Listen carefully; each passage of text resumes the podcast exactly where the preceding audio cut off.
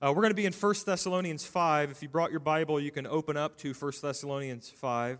Uh, these are literally Paul's final words, at least in this letter, to the church in Thessalonica. Uh, the, the whole sec- segment and section is, is uniquely called final instructions because that's what he's giving. And there's a lot of them. And we're going to go through them all today, all but the final few verses we may not hit. Uh, but so, what I encourage you to do is, as you hear, listen today, and, and as God speaks to you, if you have your Bible, underline, highlight, write a note beside it, uh, because there is a lot of truth uh, that He wanted this church to grasp and wanted them to embody uh, as a church as they move forward. Remember last week, uh, chapter 4 uh, had an overarching theme of living our lives to please God. And I think all of us in here would say, well, I want, I want to try to do that. I want to live my life the best way possible to please God. And, and he shared three ways uh, in chapter 4 how to do that, and we expanded on each one. Uh, when he talked about living a life of purity, um, remember that? He specifically talked about a life of sexual purity uh, because he knew if the church missed the boat in this area, uh, it was going to sink them in a whole lot of ways. Uh, to live a life of purity uh, means that we are living a life that, to please God. And then he talked about the second one, uh, was to live a life to please God would be to love one another well.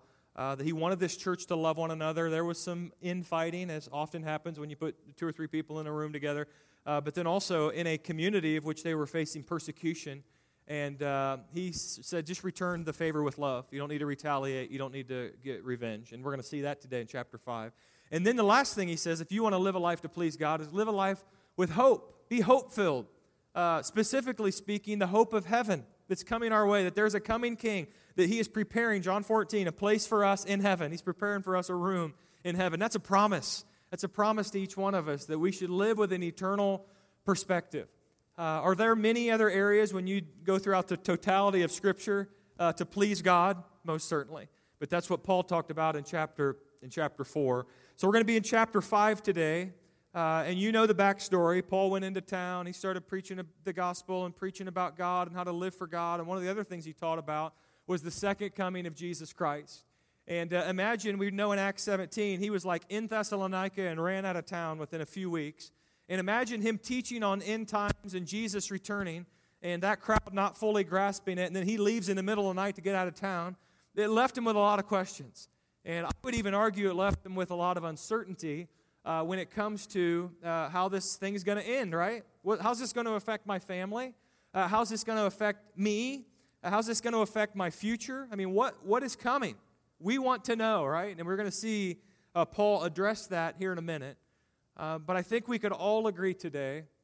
If I ask you to raise your hand, you could probably raise both hands and say, at some point in your life, maybe even now, you face some uncertainty in your life, right? Uncertainty with health, uncertainty with work, uncertainty relationally with people. And uh, uncertainty can almost uh, paralyze us if it's not looked at through the lens of, uh, of Jesus Christ and His Word, right? I was trying to think this week of a time, a picture uh, for, for me when I had a lot of uncertainty in my life. And about five years ago, Natalie and I went to Chicago on our anniversary, and the only one we had was Knox at that point, so he went with us. And uh, we went at the end of April, and uh, end of April, we think it's going to be nice. It was freezing cold. So I had the bright idea even of going to a Cubs game because every bride wants to go to a Cubs game on their anniversary trip. And we went to the Cubs game. We were really close to the field, like 20 people were in the stadium because it was freezing. We left, I think, the second inning because we were like, we're out of here. This is the worst. So we left. Another thing we did while we were on the trip um, was we went up the Willis Tower. And I'd been up there when I was a little kid, but it had been formerly known as the Sears Tower, remember? 103 floors, and I do not like heights. I don't like going up in high places. I don't like looking out and realizing that's my death if I go that way, right? So we were at the top of the Willis Tower, and this was not there when I was a little kid. They built a, a new spot called the Ledge. Anybody stepped onto the ledge, uh, where it's about four or five inches of some type of glass that apparently can hold a human, and it sticks out about three or four feet out. And you can put the picture up. This was my uncertain moment Nat, we kind of pushed Knox as he little one out on this, and we were sacrificing our own child. There's a story in the Bible about that. And I was so nervous. And then she made me get a picture uh, standing on that glass, and it is just you're looking down at, at concrete because that's what's below you. And I was never more uncertain uh, than in that moment with Knox, and then for our own lives, whenever we hopped on the uh, that particular ledge and took a picture. But anybody else uh, like scared of heights besides me? Like this guy in this picture with the ladder. Uh, if I get on a ladder like that, I would be scared. There's all kinds of ladder fails online. Um, how many of you, even with the team that you like, um, there's a lot of uncertainty every single game that comes your way? I know we got a Browns jersey, a couple of them over here on the right. Bengals fans everywhere in the room. Uh, but there's always uncertainty anytime they suit up, right? In Ohio, what's another thing that's completely uncertain every single day? The weather. I mean, that picture is us. It's freezing cold last week, and then tomorrow it's going to be almost 60. So it's crazy. But while those are some things that may cause us some uncertainty for a few moments, uh, we can also have some real uncertainty. I mean, some devastating uncertainty, some uncertainty where uh, we just constantly think about it. Stress, we're anxious about it, we're nervous about it. Uh, uncertainty to a point where uh, we're reminded of it often through conversation or just stuff that happens throughout our day. And this church, uh, while it was a solid church, uh, they were human beings. And they had some uncertainty when it came to the second coming of Jesus Christ. And uh, let's just jump in and read it. 1 Thessalonians 5, verse 1. I'm going to warn you, for those of you that like to read huge chunks of Scripture at a time, um, today's not your day because we're going we're going to pause a lot as we go through this whole chapter. So 1 Thessalonians 5 through 1, it says, Now, brothers and sisters, about times and dates, we do not need to write you. Paul addresses the, the top concern that they have. As he left town, he's writing back about this area that they have a concern about. And the area that they were concerned about the most is no different than us today. They were concerned about the times and the dates, right? When is this going to happen? Uh, what is this going to look like when Jesus returns? Do I need to fear? Uh, how should I be thinking about Jesus' return? And this idea of times and dates has been uh, for generations, it's been for centuries. People have, have uh, worried about this, thought about this, predicted it. Uh, think about the last couple that just came to mind to me this week in the last two decades. Remember December 21st, 2012, what was going to go on on that day? Uh, we weren't going to make it to, 20, to the 22nd, was the Mayan calendar. It was coming to an end, so therefore we were coming to an end, and we all woke up on, on December 22nd. Remember that? And then uh, Y2K, remember the year 2000. We all stayed up till midnight that night just to see if we would live when the, tro- when the clock struck you know, midnight. And we did. Uh, we lived through it.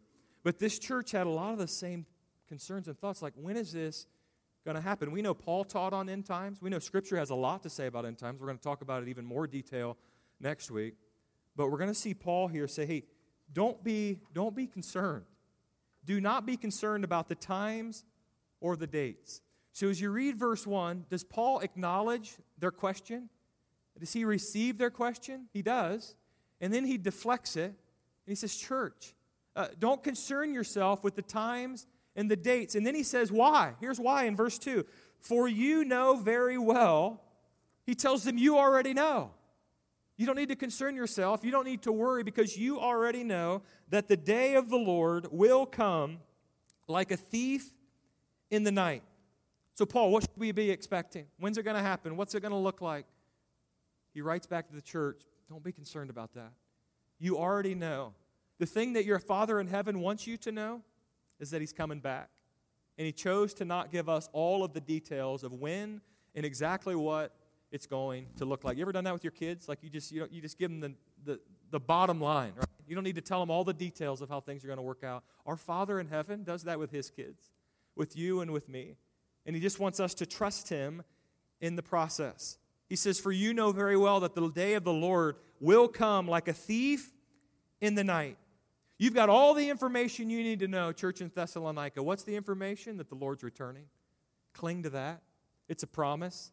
You can trust in that. Uh, do we know when? No, we don't. But trust in this promise that He is returning for His, for His church. I don't know if that eased their anxiousness much. And I'm sure the next verse didn't, in verse 3. It says, While people are saying peace and safety, destruction will come on them suddenly as labor pains on a pregnant woman, and they will not escape. So if they weren't nervous before the letter, they're nervous now on verse 3, right? But what does Paul remind them in this particular passage? And first of all, I've never, I've never experienced labor. Pass, throw that out there. Uh, but I've heard and I've witnessed by the grip of my wife the pains of labor, and she said it's painful. So I believe in that. And uh, so what Paul says here is hey, Jesus is going to return. It's going to be sudden, like labor. Uh, it's going to be final when it does happen. And he even goes to the, to the length, he's going to say, no one will e- escape, right? So as the times and dates, you don't need to know. But here's what you need to know uh, there's going to be a group of people that are not in Christ, just living their lives for themselves, living lives uh, to please themselves, and ultimately living lives in rebellion of God. And they're going to walk through this life. They're just going to be living life thinking they're, they're, things are peaceful and, and they're secure. But bam, in a no, moment's notice, Jesus is going to return and it's going to be sudden. And it will be the end. And there won't be many more second chances. And it will be final. No escape, Paul says. And then Paul shares this, which probably helped their fear, because he reminded them hey, don't worry about verse 3, what I just shared, for those that are in Christ. But you, brothers and sisters, are not in darkness, so that this day should surprise you like a thief, right? You're in Christ. This day won't surprise you. You are all children of the light and children of the day. We do not belong to the night or to the darkness. Uh, Paul's reminding this church in Thessalonica, those that are in Christ, you are not living in the darkness. You are not those that will, that will receive the destruction, the torment, the heartache that will come when Jesus returns and you're not living a life in Him or to honor Him. So Paul says, hey, that destruction I just talked about, you don't need to worry about that part, but there is something you need to do. You need to be prepared, and you need to be ready. We read other areas in Scripture, you need to find yourself faithful when that time comes. You need to be living a life of righteousness, a holy life, set apart. Why do they not have to worry about it? Because he said, You are all children of the light. We just went through that at Christmas. When did light come into the world? And through Jesus Christ. We are children of Jesus Christ, the Savior, and children of the day. Children of the day means we're Christ followers, if you want to, to boil it down. Children of the day means we are secure if we are in, if we are in Christ. So Paul, what he's doing here, and I think it fits like for us today, not just thousands of years ago. Uh, he's helping this church. I know you're worried about the future. I know you're worried about how this, all the times, all the dates, all the stuff that's coming. I want you to, I want you to live with the eternal perspective, but I want you to live your life right now the way that Jesus taught you. The same is true for us. All of our worries, our anxiousness, our, our fears, our uneasiness, our uncertainty, right? Uh, Paul would say, give that to God and live your lives now, in the, live in the moment to please God with your one eye fixed on heaven, right? One hand reaching towards heaven, but don't forget to live in the moment. Don't forget to, to, to, to revel in the fact all the things that God is doing in your life right, right now. And I would have to believe in this room today, um, we shared some kind of ridiculous uncertainty moments at the top. But there's probably, I'm guessing, some in here with a room this size that are, have a lot of uncertainty. I mean, big time uncertainty with what's next. And my question is this is with all the uncertainty you may have with your business, with your job, with where you're going to be moving, with your kids and with relationships and with health and all of that stuff, have you paused long enough in the midst of any of it? And this is hard, this is the hard part, to see God at work in the midst of your uncertainty. Because I can guarantee He is. I can guarantee if you'll tune in, if you'll be sensitive to the Spirit, if you'll be sensitive to the work of God in your life, you can point to those, and we're going to see it towards the end of this chapter. You can be thankful unto God for the ways He's working in your life because it's God's will for you to do it. We're going to read in a little bit. And in this room, I'm sure there's those that feel some major uncertainty. Um, couple places you may feel uncertainty. Uh, with your job, there's probably nothing, maybe worse. There's a lot of things worse, but when you're in the midst of, I don't know what's next. I certainly don't know, know what God's doing. I certainly fear what's coming next. And I've been there. I've been in those moments where you just, you don't know what's next. And uh, you're fearful, you're anxious, you're trying to make everything happen behind the scenes so that you can work out what's going to happen next. And it's hard. And I can guarantee in that moment as well, I never, I probably never once paused long enough to, to, to point to all the areas that God was at work in my life. I can think of the same thing with, with finances, constantly checking them, worrying about them, uh, constantly moving things around so to be in your favor, and, and all, all the time thinking about them. And maybe what God is saying, instead of just that owning you, maybe He's saying, I, just want you to be a steward with what you have, not with this imaginary scenario down the road that you're making up of all the things you don't, you don't have. What Paul's saying here is, yeah, I want you to think of heaven, but I want you to live for Jesus right now. Right now in this moment. Because uncertainty, where's it, what's it lead to? Leads to fear. Uh, they could be one and the same. It could lead to stress, anxiousness, worry. And we serve a God in heaven. We talked a little bit about it last week when it came to the first point about purity that wants us to experience freedom. I think it's in Second Corinthians where it says the spirit where the spirit of the Lord is there is there is freedom. And he doesn't want us to walk around with the weight, the burden of living a life with uncertainty. Paul makes a little bit of a shift here. He's still talking some about uh, the last days, but he's going to really start talking about some nuts and bolts of following Jesus. What does it look like to really follow Jesus? And this is where you get your highlighter and pen out because there's a lot of stuff in verses 6 through the rest of the chapter. I think there's 28 verses.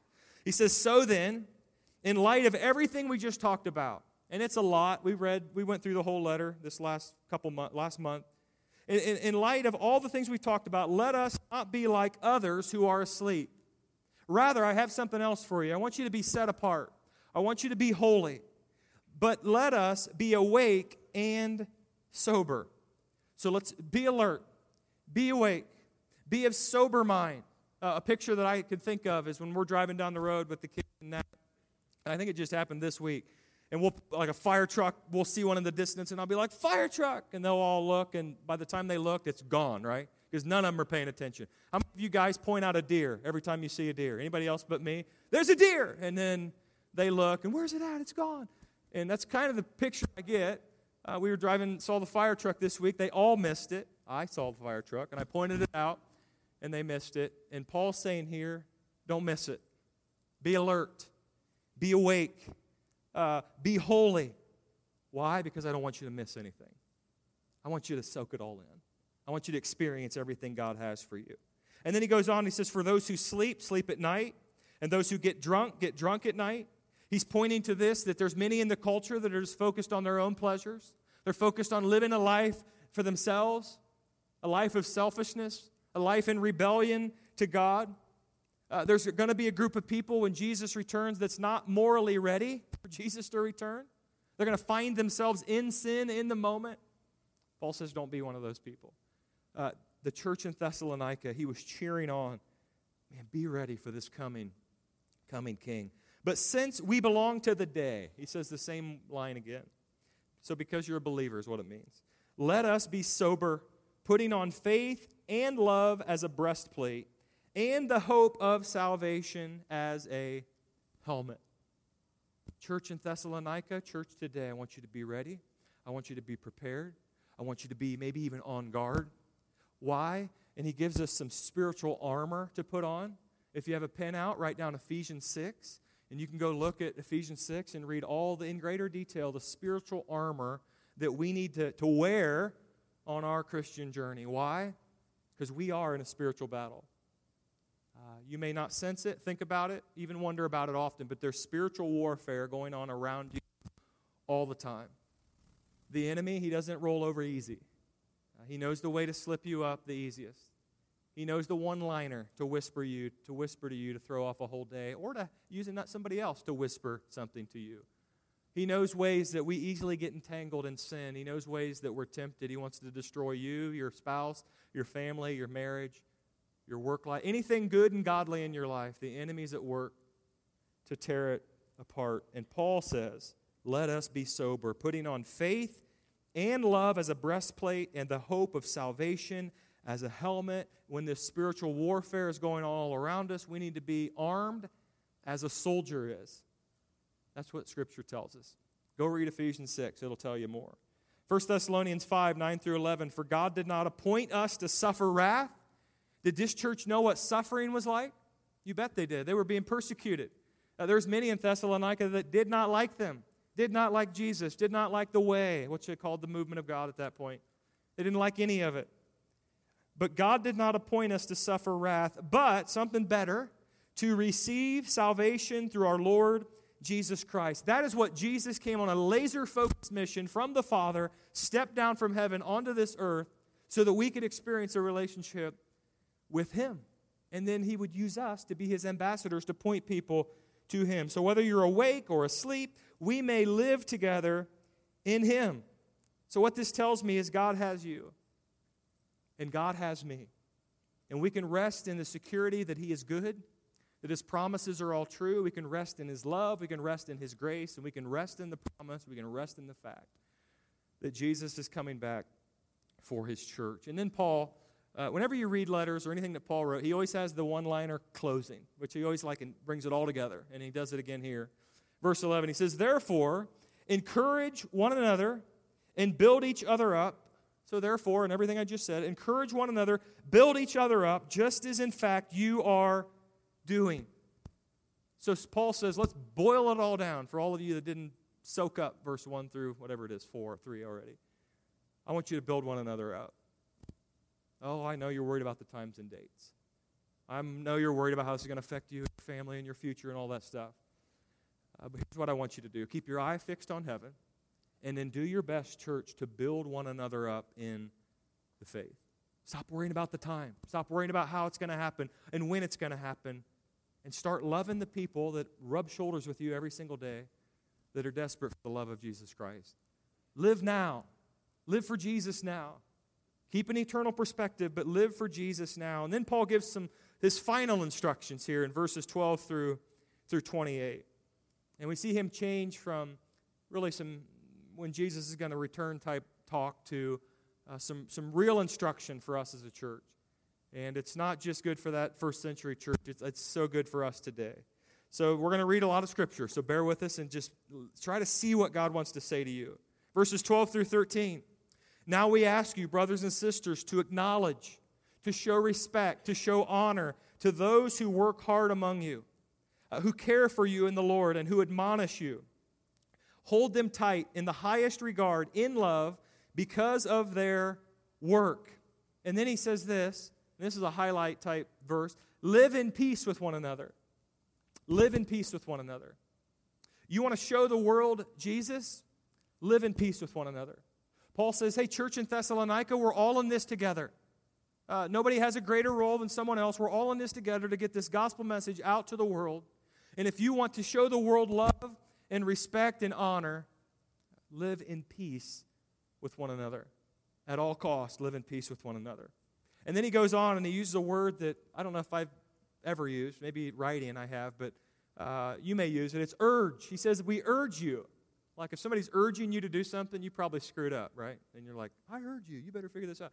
So, Paul here, uh, what he's saying is, I stress this. I can't overemphasize this enough. You need to understand these next few verses. So, those are scriptures we need to perk our ears up and listen as well. It says, We urge you, brothers and sisters, warn those who are idle and disruptive.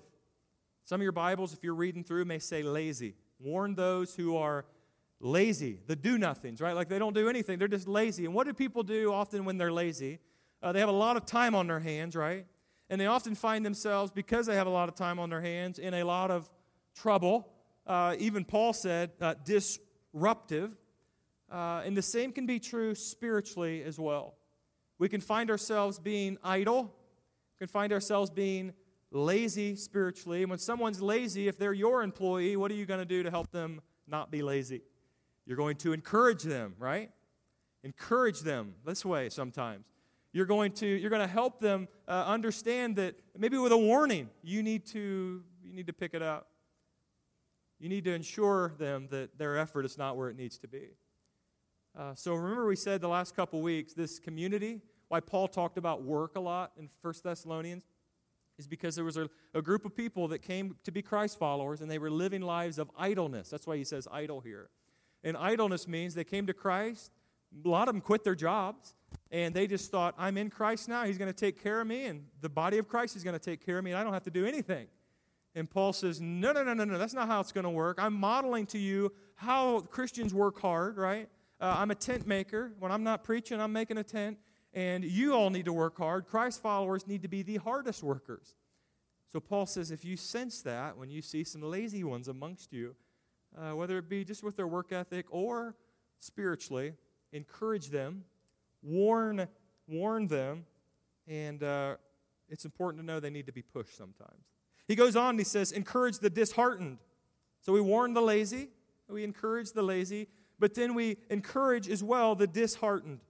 Uh, someone that maybe lacks confidence in, in themselves, someone that lacks confidence in their walk with Christ, and they just need someone to come alongside them and share an encouraging word. Um, discouraged people need encouragement. And that's why the last couple weeks we said, and this is like the third time I've asked you about your homework, so we'll ask you again.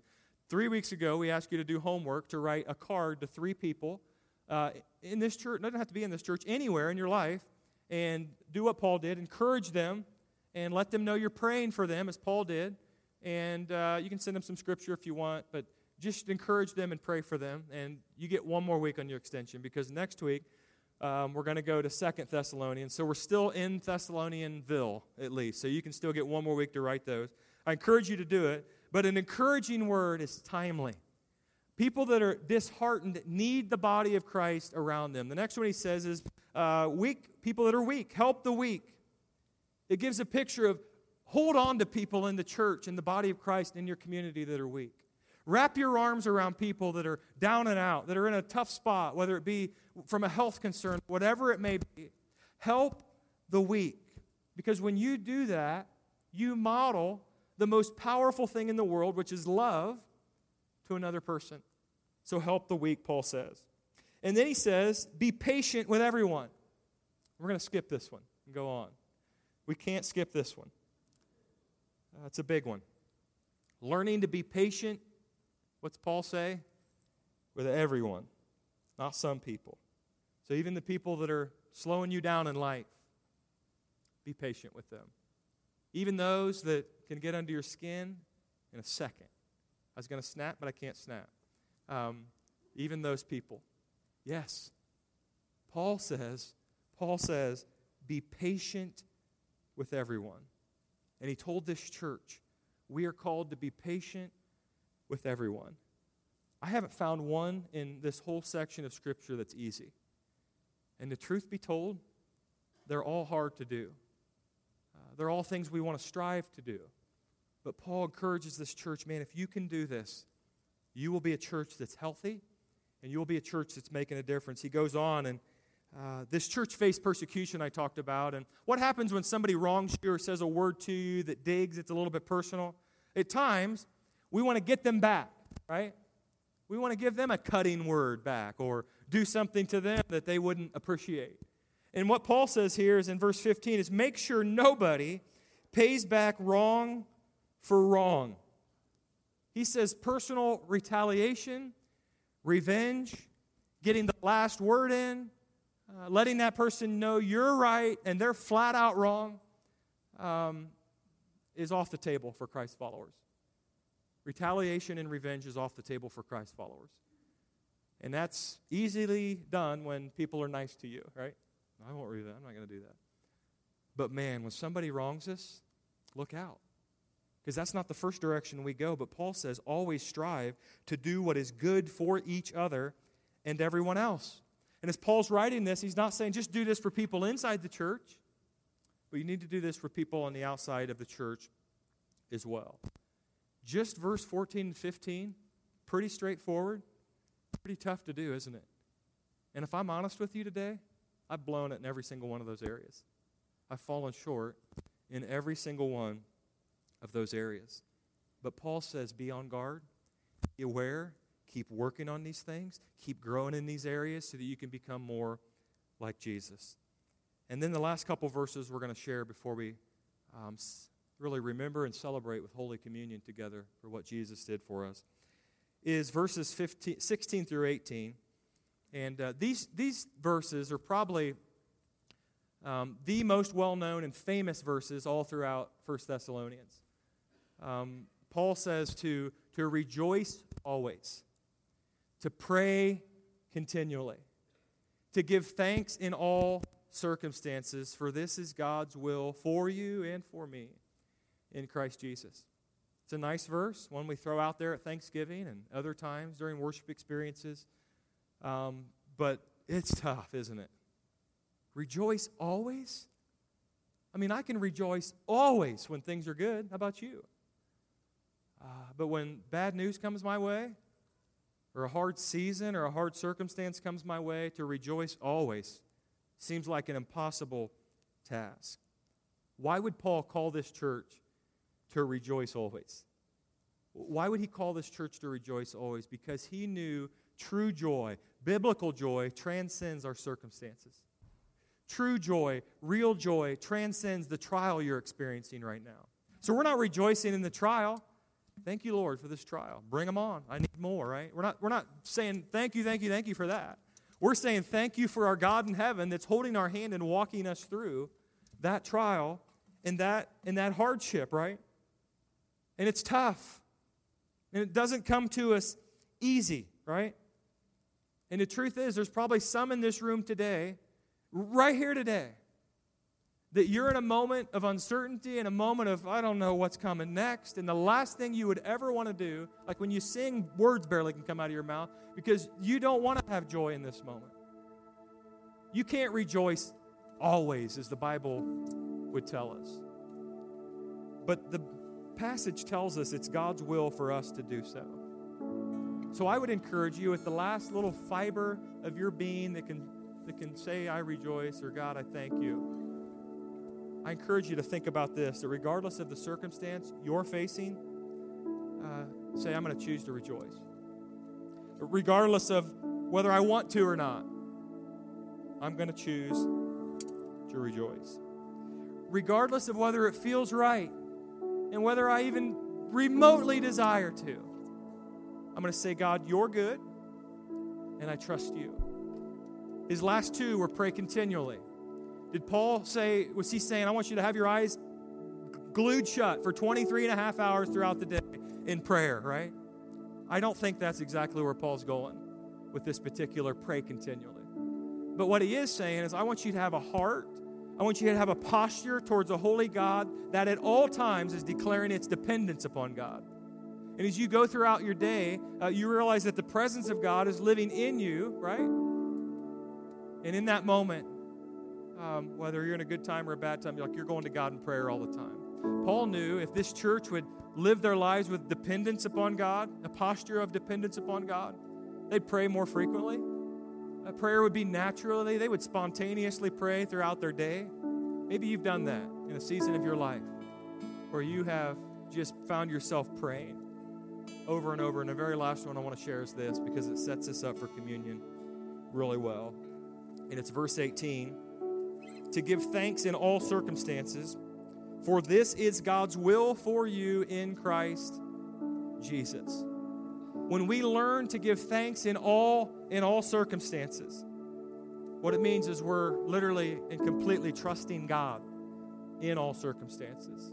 When we can say thank you God in all circumstances, it is a posture unto God. That God, we completely trust you in all circumstances.